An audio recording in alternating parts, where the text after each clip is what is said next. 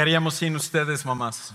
Pues probablemente no estar aquí, ese sería el primer problema que tendríamos, pero estamos tan agradecidos con cada uno, cada una de ustedes. Gracias por el trabajo que ustedes hacen en nuestras vidas.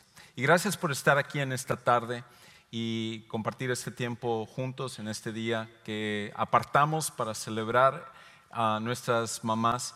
Ah, gracias a los que nos acompañan a través de nuestras diferentes redes sociales y sintonizar nuestra iglesia Sugar Creek. Y estamos tan agradecidos de que Dios pueda utilizar nuestra iglesia para el propósito que Él tiene para tu vida también.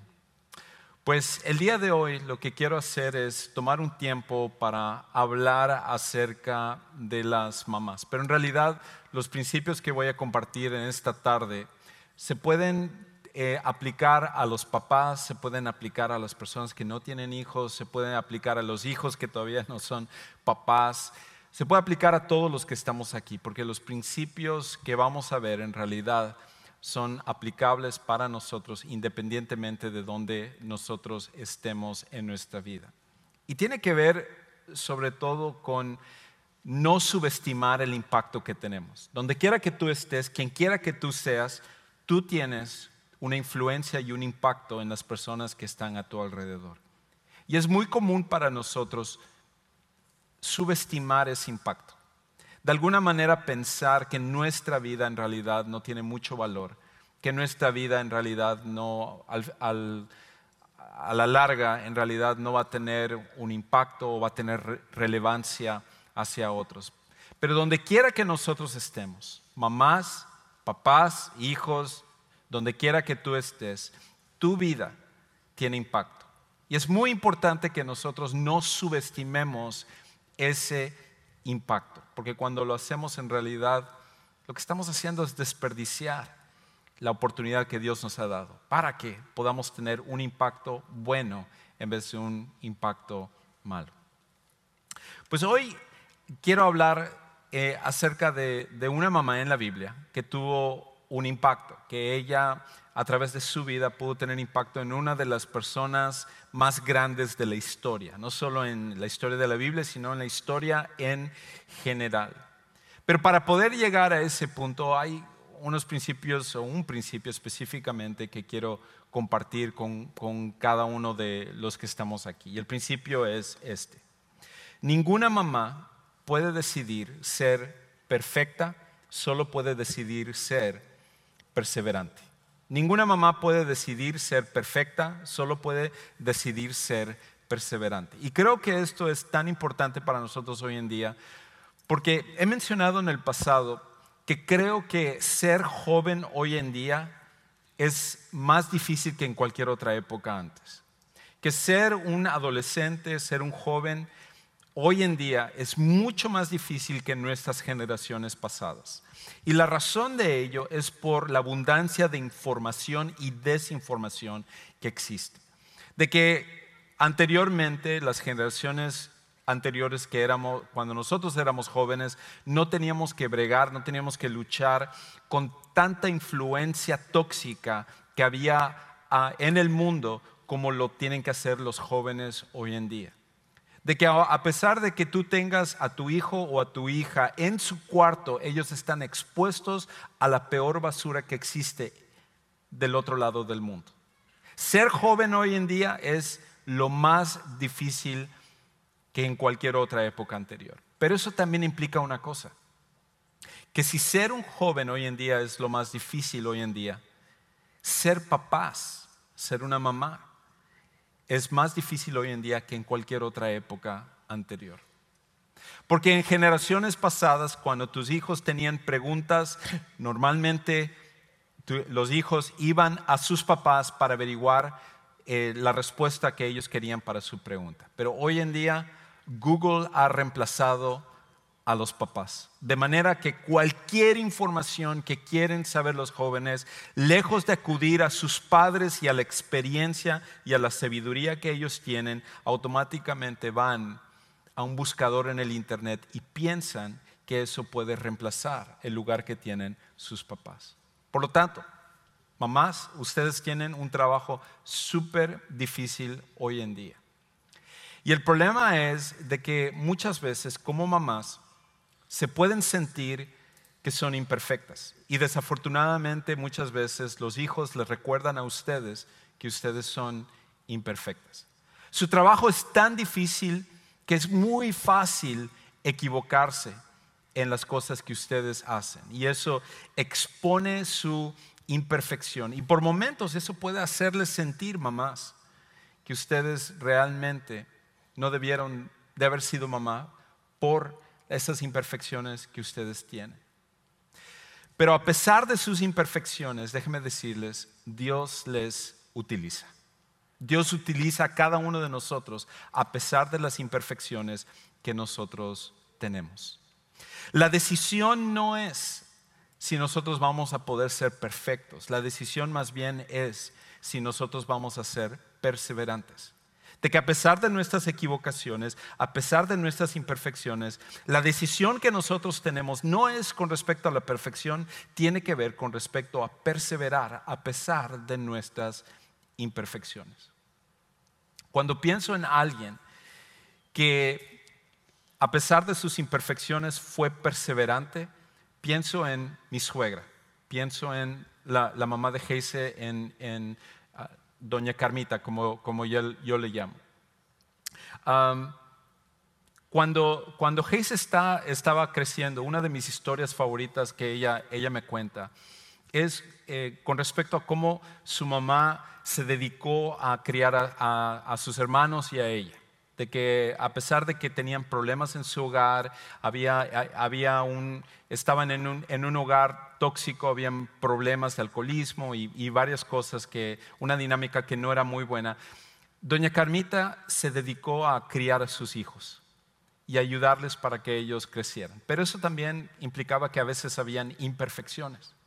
Una de las cosas que doña Carmita hacía es que ella, cualquier cosa que escuchaba que pudiera ayudar a sus hijos, ella intentaba hacerlo por amor a ellos. Inclusive en una ocasión, que hice cuando estaba en su adolescencia, aproximadamente como 15 años, más o menos, como pasa con todos los adolescentes, empezó ella a tener problemas de acné. Y doña Carmita estaba buscando todas las soluciones para ayudarle con su acné y, todo. Y, una mañana, cuando Hayes estaba eh, preparándose para ir a la escuela, empezó a bajar las escaleras de su, de su casa, todavía media dormida ella, cuando siente de repente como una cachetada en su cara, pero una cachetada mojada, de repente, ahí en su frente.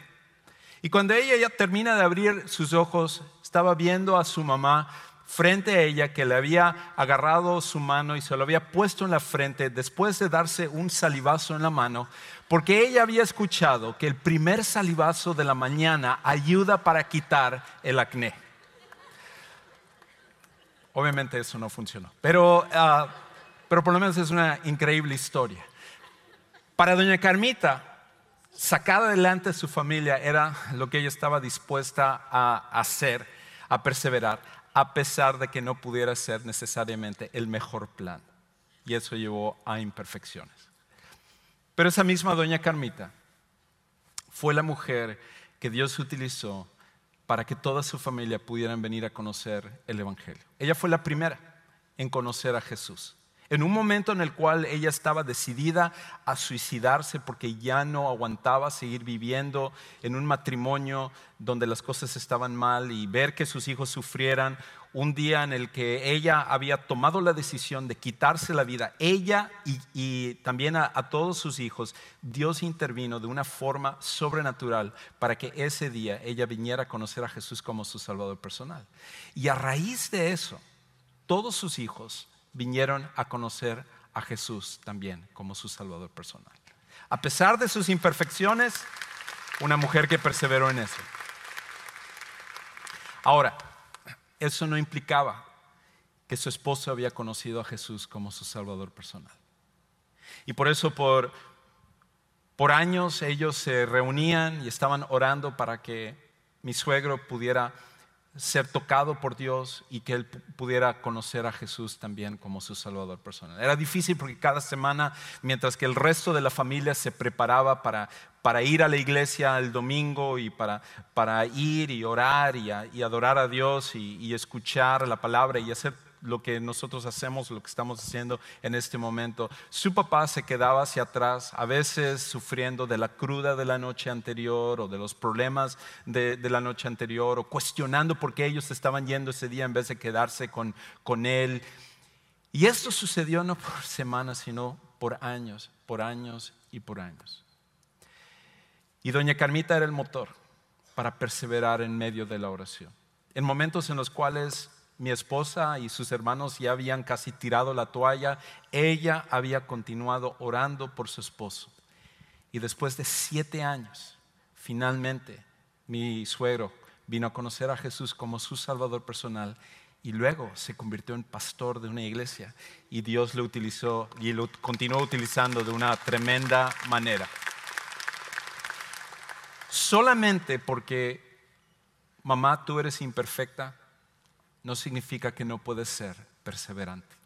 A pesar de tus imperfecciones, a pesar de las cosas donde tú mismo te cuestionas la inseguridad que tú tienes o a veces que tus hijos te reclaman, tus imperfecciones no tienen que determinar el camino que tú tomas.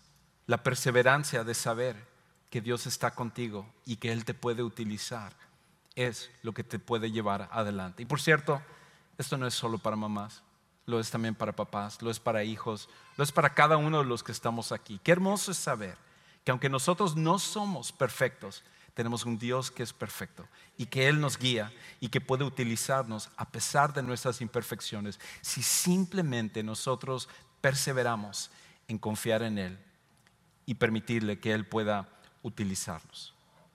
Ahora, lo otro que nosotros necesitamos recordar es esto que no solamente nosotros no somos perfectos, pero sí podemos ser perseverantes. Pero lo otro es que no tenemos control de nuestra situación. La situación que tú y yo vivimos, nosotros no tenemos control sobre, sobre ello. Algunas de ustedes, mamás, llegaron a ser mamás sin realmente tener un ejemplo de madre en sus vidas. Conozco de, de casos en nuestra propia iglesia donde mujeres fueron abandonados por sus padres y sin embargo tuvieron que entrar al rol de ser mamá sin haber recibido una guía de cómo ser una buena mamá. Las circunstancias que tú escoges o las circunstancias que tú tienes en tu vida, tú no lo, tú no lo escoges. Muchos de nosotros, inclusive yo, hemos venido de, de hogares eh, destruidos o hogares donde hay problemas, situaciones que nosotros jamás hubiéramos escogido que hubieran sido parte de nuestra vida, no tenemos la oportunidad de escoger las circunstancias de nuestra vida. A lo mejor en este mismo momento tú tienes una de esas circunstancias, tú tienes uno de esos casos que tú quisieras salir corriendo de tu, de tu casa, tú quisieras irte a vivir a otro lado porque ya no aguantas tu situación cualquiera que sea tu circunstancia, al final, a pesar de que tú no lo escoges, esto es lo que nosotros necesitamos recordar. No tienes control sobre tus circunstancias en la vida, pero tienes control sobre tu confianza en el Dios que sí controla la vida. Es ahí donde nosotros tenemos control. ¿Qué vamos a decidir? No nuestra circunstancia, pero nuestra confianza en el Dios que tiene control sobre nuestras circunstancias. Y para ello, lo que quiero es que nosotros veamos la historia de una mujer que muy pocas veces es mencionada en la Biblia, pero que su impacto y su perseverancia y, y su confianza en Dios fue tan grande que sin eso su hijo nunca hubiera sido el gran líder que nosotros conocemos. Seguramente tú has escuchado el nombre del hijo de esta mujer que voy a mencionar en un momento, pero probablemente pocos han conocido el nombre de esta mujer. El nombre de su hijo es Moisés, uno de los más grandes líderes, no solo de la Biblia, sino de toda la historia. al punto en el cual su influencia lo continuamos sintiendo hasta el día de hoy. Cuando hablamos acerca de liderazgo, cuando hablamos acerca de impacto, cuando hablamos acerca de un hombre de Dios, pocos se pueden comparar a Moisés. Pero esta es la realidad. No hubiera habido un Moisés si primero él no hubiera tenido una mamá, una madre, que hubiera procurado criarle de acuerdo a la voluntad de Dios, como lo hizo su madre, Jocabed. Jocabed fue una gran mujer de Dios, que casi ni se menciona en la Biblia. Es más, en el pasaje que les, les voy a leer en un momento, ni, siquiera nosotros obtenemos su nombre aquí, sino que tenemos que ir a una de las genealogías posteriormente en el, en el libro de números para saber cuál es el nombre de ella. Pero a pesar de no saber su nombre, su influencia fue muy, muy grande. Y ella se encontró en una situación donde no escogió las circunstancias difíciles que ella iba a, tener que, enfrentar, pero ella confió en un Dios que estaba en control. Escucha lo que sucedió con esta mujer, Jocabed, en Éxodo capítulo 2, versículos 1 al 9. Dice en el versículo 1, un hombre de la casa de Leví fue y tomó por mujer a una hija de Leví. Y, aquí para el, judío que está leyendo esto, esto es súper importante. Para nosotros, nosotros leemos eso y decimos, ¿qué, es, ¿qué tiene que ver? O sea, quizás me gusten los Levi jeans, pero no, tiene nada que ver con, con esto. Pero Leví era el linaje de donde iban a venir los sacerdotes que Dios había escogido. Y en este caso Dios se había asegurado de que tanto el padre como la madre de Moisés venían del linaje correcto para que sus hijos también pudieran ser de ese linaje. Y luego dice en el versículo 2, y la mujer concibió y dio a luz un hijo. Viendo que era hermoso, lo escondió por tres meses. Mamás, ustedes se pueden identificar, porque cuando ustedes ven a sus hijos, cada una de ustedes dice, es hermoso, mi, hijo, mi hija son los más hermosos del, planeta. Y en este caso, eh, Jocabed no solo lo pensaba, cuando la Biblia dice que alguien era hermoso es porque realmente era hermoso. Moisés era un gran líder, pero de aspecto muy hermoso. Y la razón por la cual, como nosotros sabemos, una de las historias más conocidas de toda la Biblia que quizás ya lo viste en película o, mejor lo leíste en, la trama original en este libro que llamamos la Biblia. la historia de Moisés se produce después de que Moisés nace en el momento justo cuando Dios está a punto de liberar al pueblo de Israel. Que después de 400 años de esclavitud, debido a que los ascendientes de Moisés habían se habían mudado de Israel hasta Egipto y estando en Egipto poco a poco llegó un faraón y esclavizó a los, a los judíos que se habían multiplicado y que ellos ahora estaban sufriendo por esta esclavitud. Y después de rogar a Dios y de pedir a Dios que Él interviniera, finalmente Dios estaba levantando a la persona que Él iba a utilizar para ser el líder para llevar al pueblo de Israel en lo que nosotros ahora conocemos como el éxodo la salida del pueblo de Israel de Egipto. Pero antes de que todo eso pudiera pasar, Moisés estaba naciendo aquí. Y el problema era de que cuando Moisés nació, el faraón, el rey, el que cualquier deseo de él era la ley, él había determinado que los bebés que nacieran como varones tenían que morir inmediatamente. Imagínate no saber, sobre todo en ese tiempo, si tu bebé era niño o niña, a sabiendas que había un 50% de, posibilidad de que tu hijo iba a morir. No, ¿Cómo te escapas de algo así?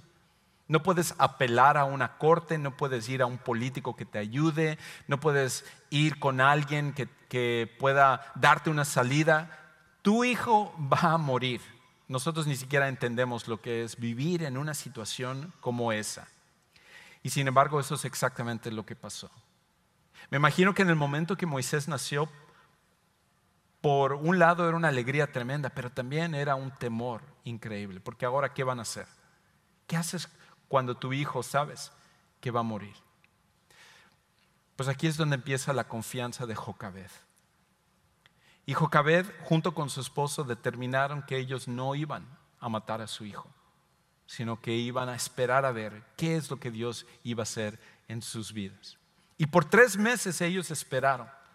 Y yo me imagino lo difícil que habría sido mamás, ustedes saben esto, bueno, papás también, por tres meses el ocultar a tu hijo, sobre todo cuando está llorando o cuando está intranquilo en la noche, tratando de no llamar la atención de los egipcios y todo, lo difícil que esos tres meses serían. Llegar a un punto en el cual ya no era posible esconder a Moisés. Y escucha lo que, lo que continúa diciendo. Versículo 3. Pero no pudiendo ocultarlo por más tiempo tomó una cestilla de juncos o de cañas de papiro y lo cubrió con asfalto y brea. Aquí está Jocabed y está pensando, ¿qué es lo que vamos a hacer? ¿Qué, ¿Qué, puedo hacer para mi hijo? Señor, ya no está en mis manos, esto es una situación imposible. En el momento en el cual algún vecino diga, hay un bebé aquí, van a venir a investigar o si pasa algún guardia o, alguna persona egipcia y escucha al bebé, automáticamente puede venir a, preguntarse qué está pasando aquí, con eso nos delatan y muere mi hijo. Señor, hasta aquí es lo que yo puedo hacer, pero mi confianza está puesta en ti. No controlo lo que estoy pasando, pero sí sé que tú controlas las cosas. y en este caso ella hizo lo único que podía hacer que era hacer una cesta y poner a Moisés allá. Asegurarse de que fuera prueba de agua y llevarlo hasta el río Nilo. ¿Era el mejor plan? ¿Era mejor que un manotazo con un salivazo en la mañana? Probablemente no. Pero la confianza en que Dios, a pesar de lo que ella pudiera hacer, Dios iba a utilizar eso, era grande. Y así pasó con Jocabed. Jocabed estaba confiando en Dios. Entonces escucha lo que dice. Eh, versículo, eh, y la, segunda parte del versículo 3. Entonces puso al niño en ella, en la canasta, y la colocó entre los juncos a la orilla del Nilo. La hermana del niño se puso a lo lejos para ver o saber qué le sucedería. Aquí estaba Miriam, la, hermana mayor de, Moisés, y seguramente que ah, ella había sido mandada por su mamá para ir junto a Moisés, tratar de, cuidarlo lo máximo posible en esta situación sin saber exactamente qué es lo que iba a pasar. Y luego continúa diciendo, cuando la hija del, faraón bajó a bañarse al Nilo, mientras sus doncellas se paseaban por la ribera del río, vio la cestilla entre los juncos y mandó a una criada suya para que la trajera. Al abrirla, vio al niño y oyó que el niño lloraba le tuvo compasión y dijo, este es uno de los niños de los hebreos. ¿Te imaginas? Aquí está Jocabed, ella está confiando en Dios, manda a su hija a Miriam y dice, cuida a Moisés lo más que puedas. Mamá, pero ¿qué voy a hacer? No sé qué, qué va a pasar, pero Dios está en control de esto. Así que tú solamente sigue. Y da la casualidad y lo digo irónicamente porque no existe casualidad, no existe suerte, no existe nada de estas cosas. Lo único que existe es un Dios que está en control de todas las cosas. Que en ese, ese día, amén, definitivamente. Así que como seguidores de Jesús dejemos de decir, por suerte me pasó o por casualidad yo estaba pasando. No, no, no, no. Hay un Dios en los cielos que controla todas las cosas. Y al final es su voluntad las cosas que suceden en nuestra vida. Y aquí está Dios que pone a la princesa del faraón, a la única persona que iba a poder oponerse al edicto de su padre el faraón. A la única persona que estaba en posición de decir, no, este niño no muere. Todos los demás estaban bajo las órdenes del faraón, excepto esta mujer. Y es la mujer que Dios pone en ese momento. Y cuando ella ve a, a este niño, la probabilidad de que ella hubiera dicho, ah, es un niño de los hebreos, que lo maten en este momento, era tan grande. Pero Dios está moviendo en su vida también y pone compasión en el corazón de ella, diciendo, wow, no me imagino ser una mamá y abandonar a su hijo en una canasta y dejarlo en el río. De verdad que esa madre debe de estar sufriendo. Pero yo lo voy a cuidar, yo lo voy a agarrar. Yo voy, yo voy a oponerme a lo que dice mi papá. Yo voy a hablar con él y le voy a decir, este va a ser mi hijo. Sí es uno de los hebreos, pero no me importa. Yo lo quiero como mi hijo. Es exactamente lo que pasa. Y, aparte, Dios está en, tan, tanto control de esta situación que es asombroso lo siguiente que pasa.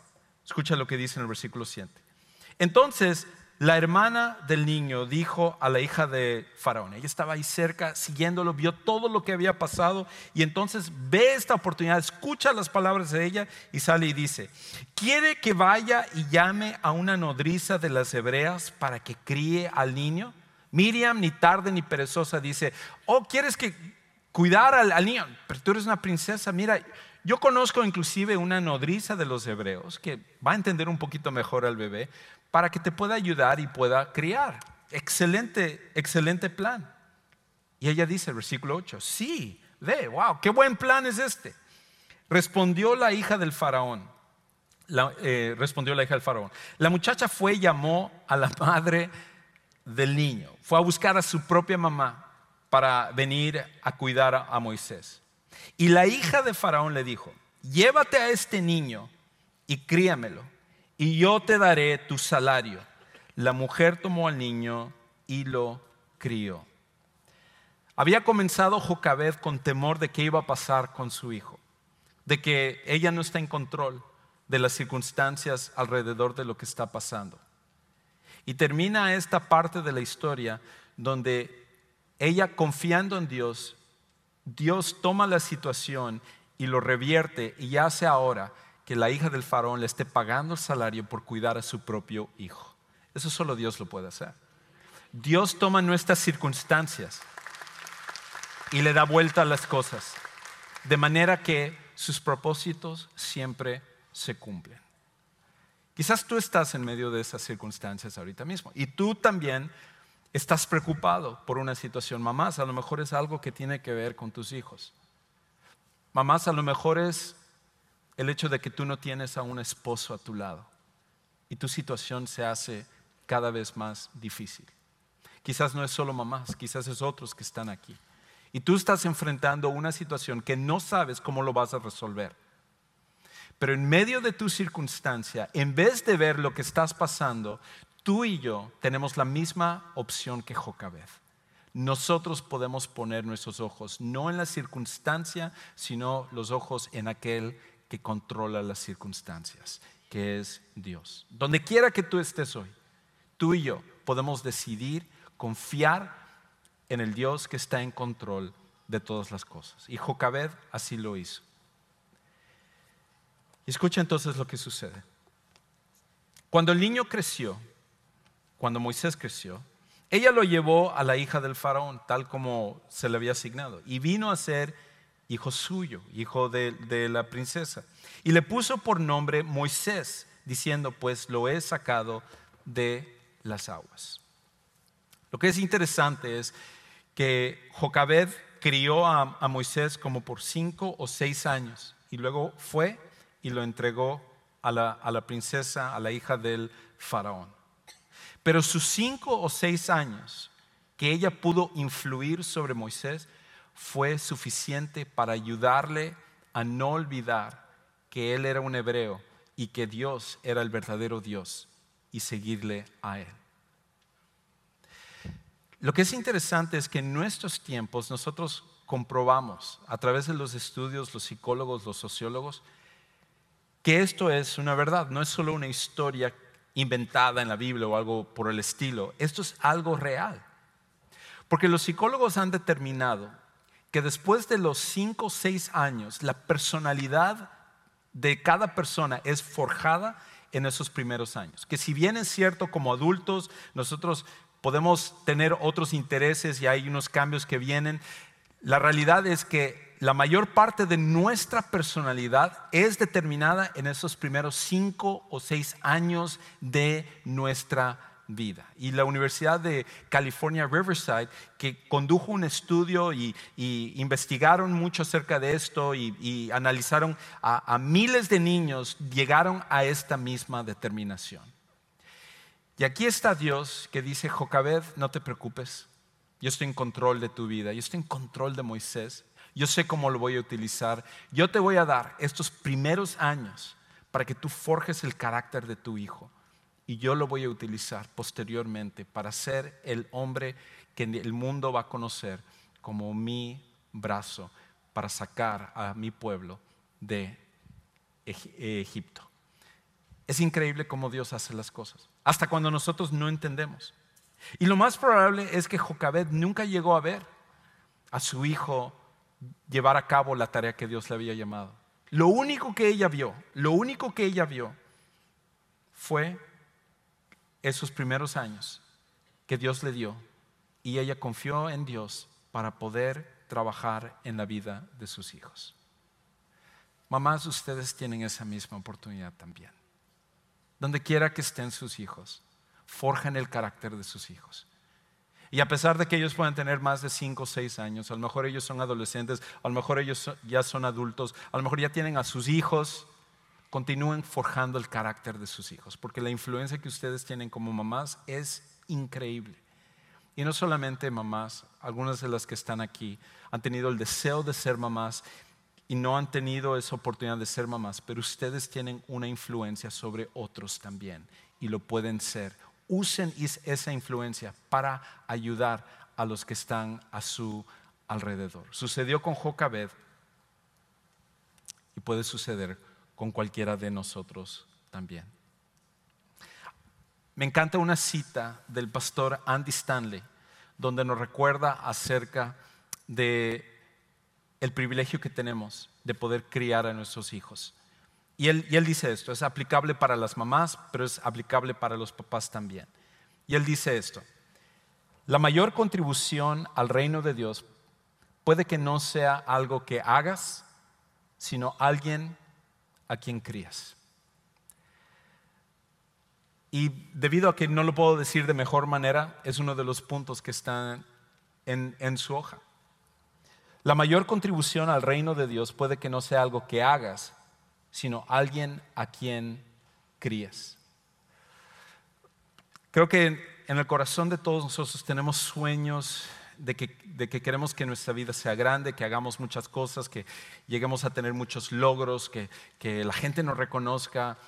Eh, todos lo tenemos, hombres, mujeres, queremos que nuestro trabajo sirva para algo. Y a veces llegamos al punto en nuestra vida donde volteamos hacia atrás y nos decepcionamos en decir, wow, desperdicié mi vida.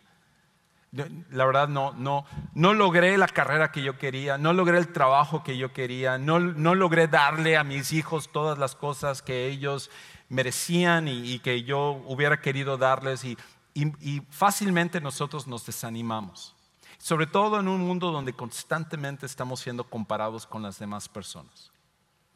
Pero me encanta la cita de Andy Stanley porque Andy Stanley pone en perspectiva nuestra vida de que a lo mejor Dios te ha llamado a ti no para que tú seas esa persona reconocida, no para que seas la persona famosa, no para que seas la persona que todo mundo admira y aplaude y dice, wow, que esta persona es increíble el trabajo que hace. Simplemente tú eres la persona que Dios ha llamado para criar al siguiente Moisés, para criar al siguiente líder que va a tener ese impacto. Y esa es la cosa, que sin esa mamá, sin ese papá, sin esa influencia alrededor de ese líder, ese líder nunca va a llegar a ser la persona que tiene que ser. Quizás tu tarea, aunque no sea algo que va a ser muy reconocido, es una en la que va a tener un impacto tremendo. Yo lo veo en la vida de mi mamá, porque mi mamá también ah, fue una persona que se dedicó a criar a sus hijos en un, hogar disfuncional, un hogar donde, batallando el, alcoholismo en su, en su esposo, en mi, papá, y en, eh, diferentes circunstancias que hicieron que nuestro hogar también fuera tóxico. Una de las cosas que ella tomó la decisión es el de criar a sus hijos. Y, me acuerdo sobre todo cuando yo tenía como, como 10 años. un día me había tocado una, una tarea en la escuela era para mi clase de música. Y me acuerdo que el maestro nos había dicho, todos ustedes tienen que hacer un instrumento, que, eh, recrear algún tipo de instrumento. Y como pasa con todos nosotros cuando somos pequeños, nos lo habían dicho como con dos semanas de anticipación. Pero yo me acordé la noche antes de que tenía que entregarlo.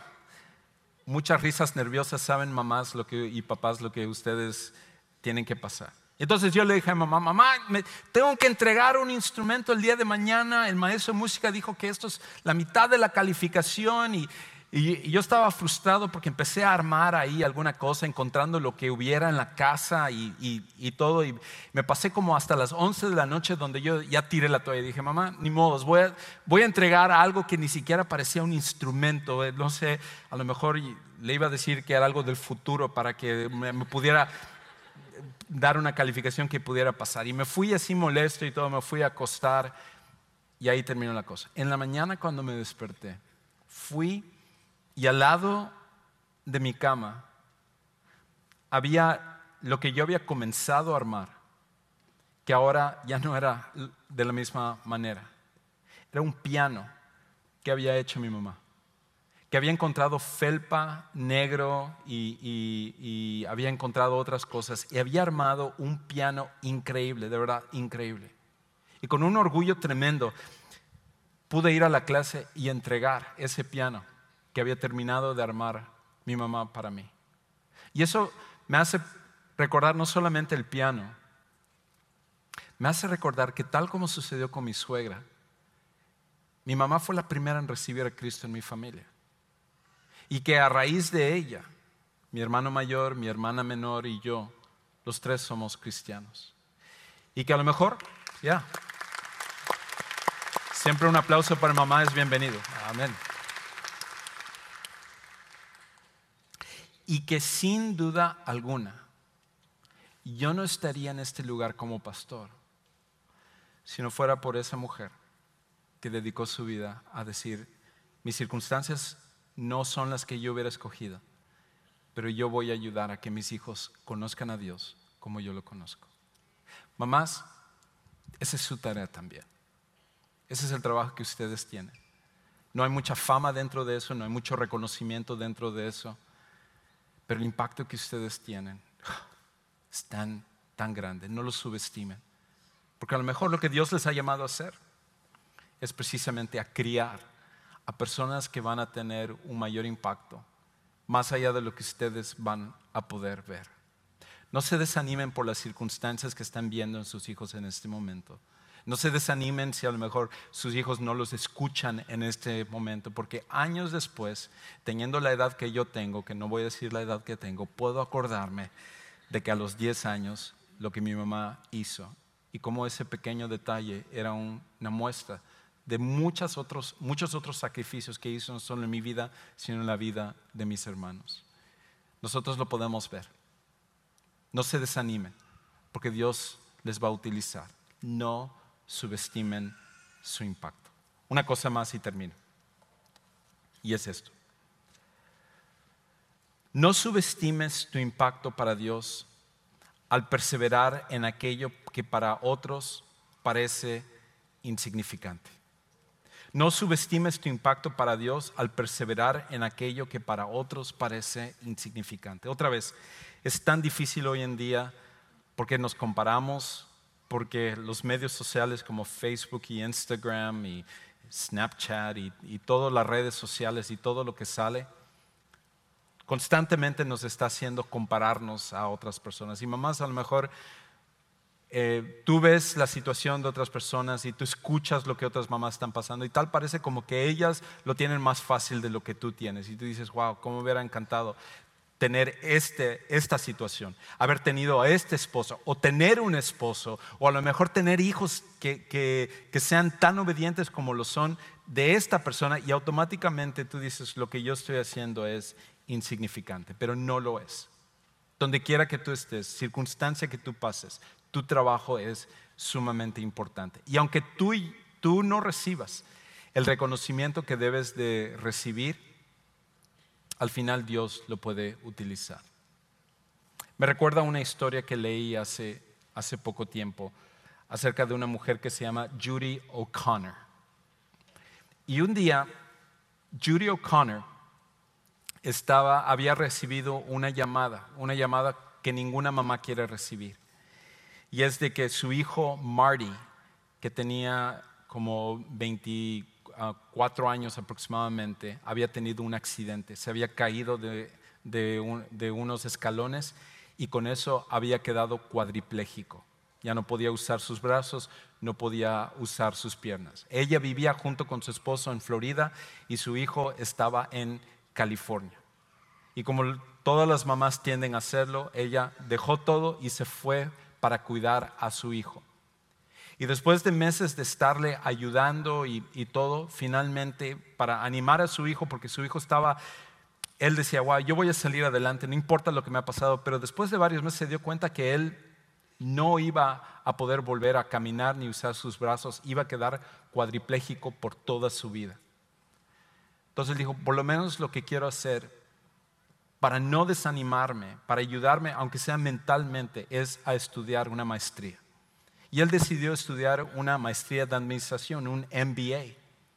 Y él se enroló en la Universidad de Chapman, allá en, California. Pero el problema es que él no podía tomar notas, ni podía eh, agarrar la información que necesitaba para pasar sus clases. Y con eso, Judy O'Connor tomó la decisión de decir, bueno hijo, si esto es lo que tú necesitas, yo voy a ayudarte. Y Judy se dio a la tarea de acompañar a su hijo a todas sus clases y tomar las notas para él. Eh, Marty estaba sentado escuchando su clase y Judy estaba ahí tomándole las notas que él necesitaba para poder pasar sus exámenes, para poder hacer sus tareas y todo. Lo que es increíble es que después de dos años, ah, él pasó todos los exámenes, hizo todo lo que tenía que hacer y el día de la graduación, como ahorita se está celebrando muchas graduaciones, Marty pasó en silla de ruedas con su mamá empujándole para que él pudiera recibir su maestría. Pero Marty, sin que supiera su, mamá Judy, él viendo el trabajo de su mamá, lo que, parecía, lo que parecía insignificante, lo que parecía como no era la gran cosa, él agarró y lo comunicó a los directores de la universidad para que le pudieran dar un reconocimiento no solo a él, sino a ella también. Y cuando Judy empezó a, llevar a su hijo para que recibiera su reconocimiento, recibe él su reconocimiento y ella empieza a empujarle para, para bajarlo y le dice, no, no, espérate, nosotros también tenemos un reconocimiento para ti. Y en ese momento esta foto que está ahí es cuando le dan una maestría honorífica a ella por el trabajo que había hecho con su hijo. Increíble, ¿verdad? Lo que una madre está dispuesta a hacer por su hijo. Mamás, no tenemos nosotros maestrías honoríficas para darles en este día, pero ustedes se merecen mucho más que eso. Y déjeme decir, hay un Dios en los cielos que un día les dará un mejor reconocimiento que una maestría honorífica por el trabajo que ustedes han hecho como mamás. No se desanimen, no subestimen su impacto. ¿Por qué no oramos? Pues Señor, en esta tarde nuevamente yo quiero poner en tus manos a cada una de las mamás, quiero poner en tus manos a, cada uno de los que estamos aquí, porque todos estos principios en realidad se, se pueden implementar, se pueden poner en práctica para todos nosotros. Gracias porque no, al final, no tenemos que subestimar nuestro impacto. Tú nos puedes utilizar a nosotros donde quiera que nosotros estemos. Cualquiera que sea la situación que las mamás o cualquiera de los que están aquí están viviendo, ayúdales a saber que tú estás con ellos, que tú los amas y que tú eres el que les va a ayudar a perseverar. Te damos gracias por esto en el nombre de Cristo Jesús. Amén. Quizás en esta tarde para algunos de ustedes están aquí y no conocen a Jesús como su Salvador personal. Déjeme decir, la única manera de perseverar es cuando conocemos a Jesús como nuestro Salvador personal. Y nos encantaría como iglesia ayudarte a tomar la decisión de que tú lo conozcas. Para otros quizás tú necesitas oración porque tú estás pasando por una situación difícil, estás cansado o cansada, estás enfrentando circunstancias difíciles, nos encantaría orar por ti. Y cuando sales por las puertas atrás, hacia tu derecha, tenemos un lugar que se llama el Next Step Center. Y ahí tenemos personas que les encantaría orar por ti. ¿Okay? Amén. Que el Señor les bendiga.